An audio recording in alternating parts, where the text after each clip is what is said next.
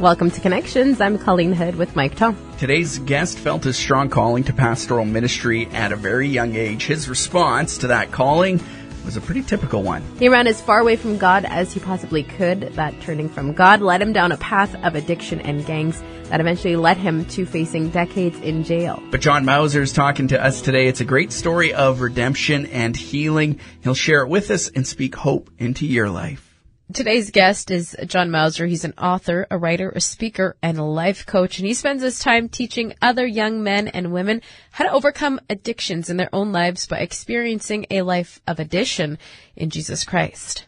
I heard that you actually had a pretty early calling to ministry. Tell us about that, how you knew that, and how you uh, chose to follow or not follow that calling.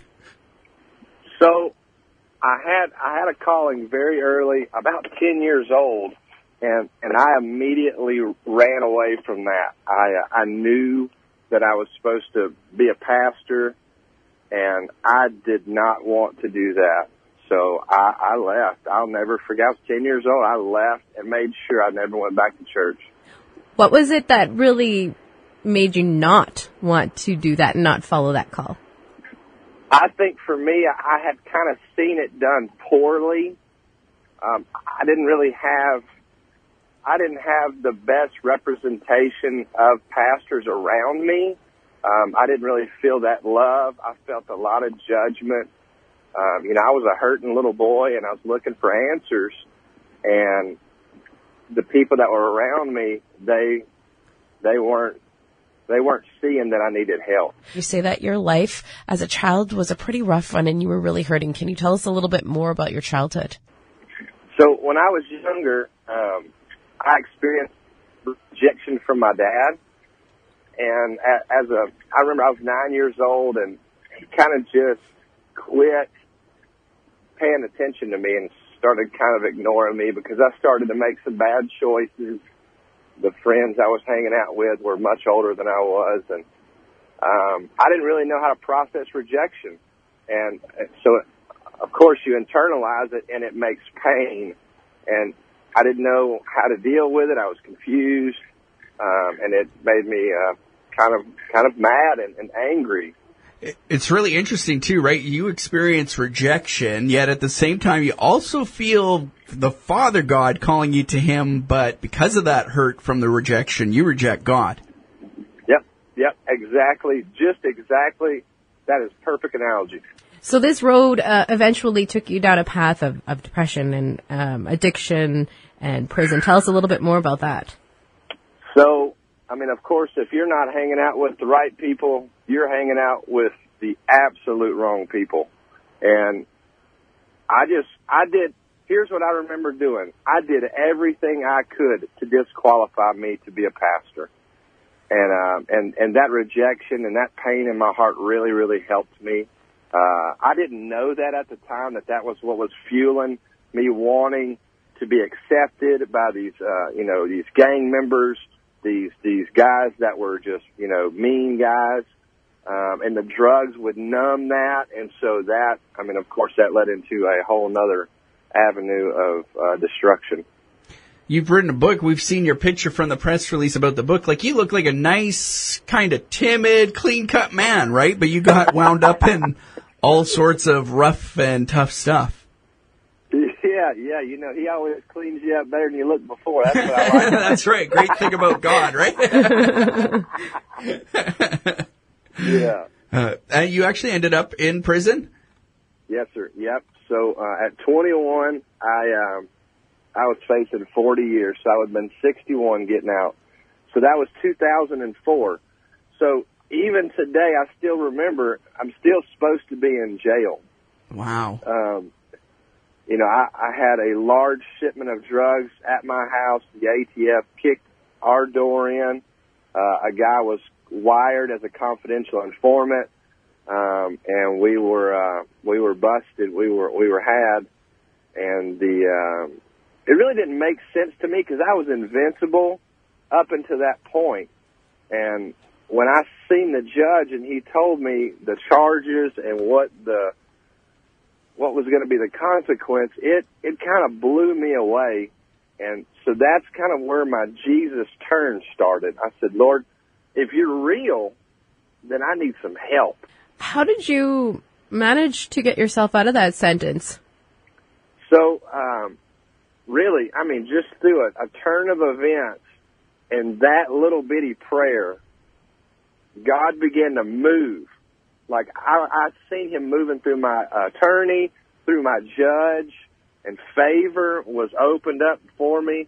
Um, I ended up getting released from jail. They, I didn't have to pay a dime to get out of jail. Uh, they released me just, they were going to fill my paperwork out. And then, um, throughout that time, I went back and forth to court trying to fight for my life. And the, the judge told me, John, today is the day you will either go to jail for 20 years or you're, you're going to have to plead guilty. And, uh, and I said, man, I will plead guilty. So I pled guilty. I, I, I did. I, I, I'm a convicted felon, but I, I was able to take that and take that two years probation and walk away from it. Wow. Like walk away from everything. What's helped you, uh, like, obviously Jesus and God have answered your prayer, right? But what's been like the biggest help to help you walk the right path now then? Was it easy for you to turn away from everything because of what you were facing, or is it still a struggle and things pull at you? No, it honestly, it was really hard because you know you built that. I built that life for a long time, and I had a lot of lot of habits, a lot of mindset. Uh, but what really helped me is God began to put people in my path that had similar story and were looking for hope.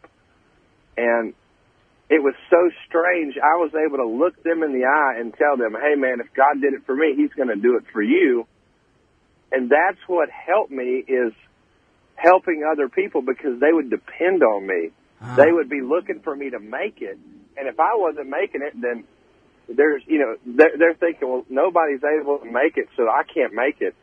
And so that insulated me to continue to grow in Christ, to move forward in my life, to grow in my career and develop and that nature of thing. And now, like, you're working towards becoming a pastor, is that correct? And serving Yes. Jesus every Yes, day? I'm fully surrendered at this point. I am completely open. So I have uh, just just a few classes left, and I'm a licensed pastor through the assemblies. Um, and then, of course, I have that two year carry that license, and I'll be ordained. Do you believe that? some days you're you still like in awe Crazy. of what God has done in your life? Crazy, absolutely mind blowing. And I tell people that, man, God's going to blow your mind. Yeah. And What- I know it's hard for them to believe, but I mean, I take them through the path. Look, this is where I was, and here's where I am now. I mean, there's no way you can do that. Going back to that path, how did you manage to overcome the addictions aspect of things?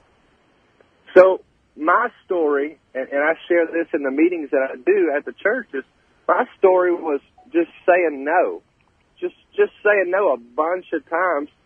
And I, I didn't really have like this formula, uh, but I was really serious about meeting with God daily because I knew if I did not, I would, by nature, you know, just wayward by nature, I would veer into the ditch. And as I daily met with God, read my Bible, and just stayed connected, it kept me on the road, it kept me between the lines. I didn't have to go off in the ditch. Uh, there were some hiccups, but he got me right out of the ditch and got me right back on the road. Uh, your book is called The Battle for Healing How I Learned to Trust Yes. God and Fight for Triumph Over My Sickness. It really is a battle. You had to work hard for this, didn't you? Yes, sir. Yes, sir. I uh, I wanted a quick healing. I wanted an instant healing, and and it, and it aggravated me to see other people get that and me have to really fight for mine. But I appreciate now that God was teaching me how to fight. You know, the Bible says He trains our hands for war, and and and if I would have got a quick miracle, I would have not been equipped for the days ahead.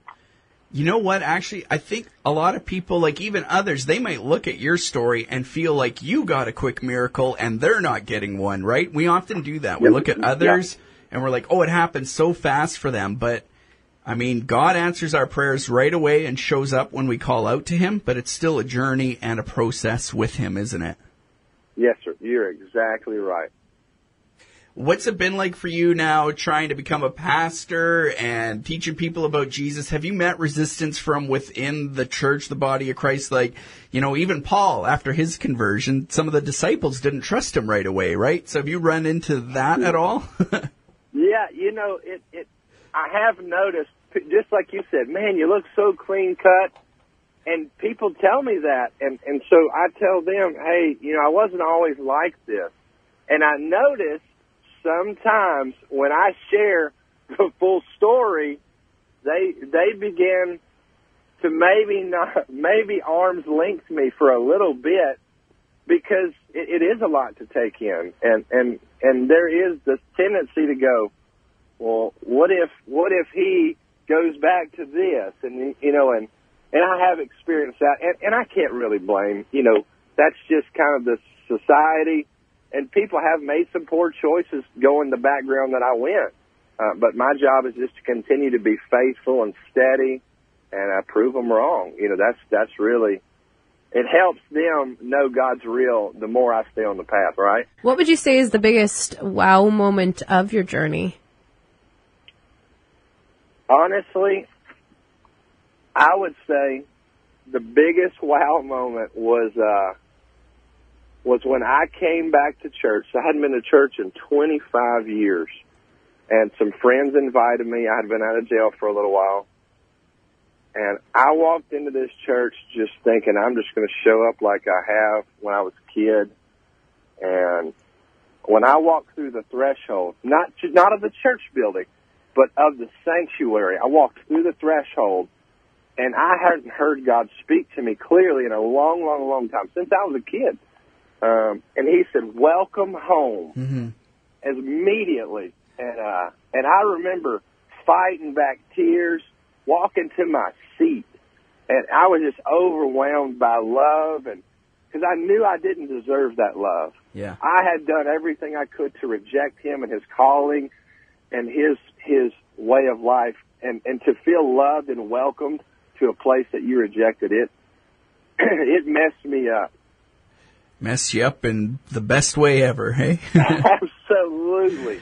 Hey, you know, Absolutely. uh, once in a while at our radio stations, we'll get letters from people in prison and they listen, right? And, uh, I know also men and women in programs like Adult and Teen Challenge, they listen to us and they're fighting for freedom from addiction, right? And it's a hard journey. They feel like giving up and get discouraged. Just speak to those people right now. What do you say to people like that that are listening?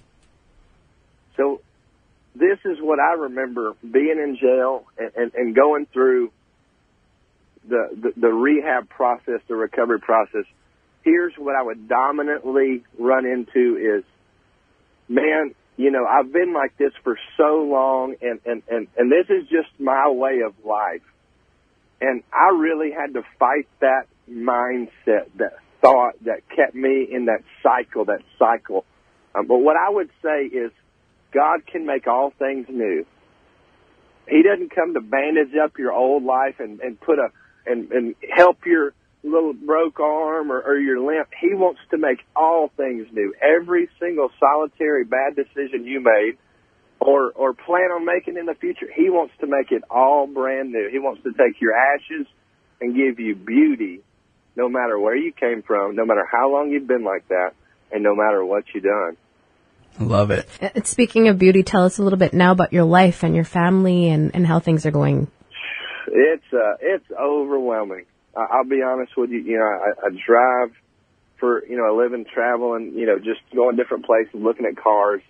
And uh, God has given me a dream, a dream life. My my publisher says, John, I'm just living the dream, and I realize what he's saying because that's what I look and go, God, this beautiful wife you've given me, I prayed for for years and and everything I've prayed for, you've given me. Everything I've asked of you, you've given me.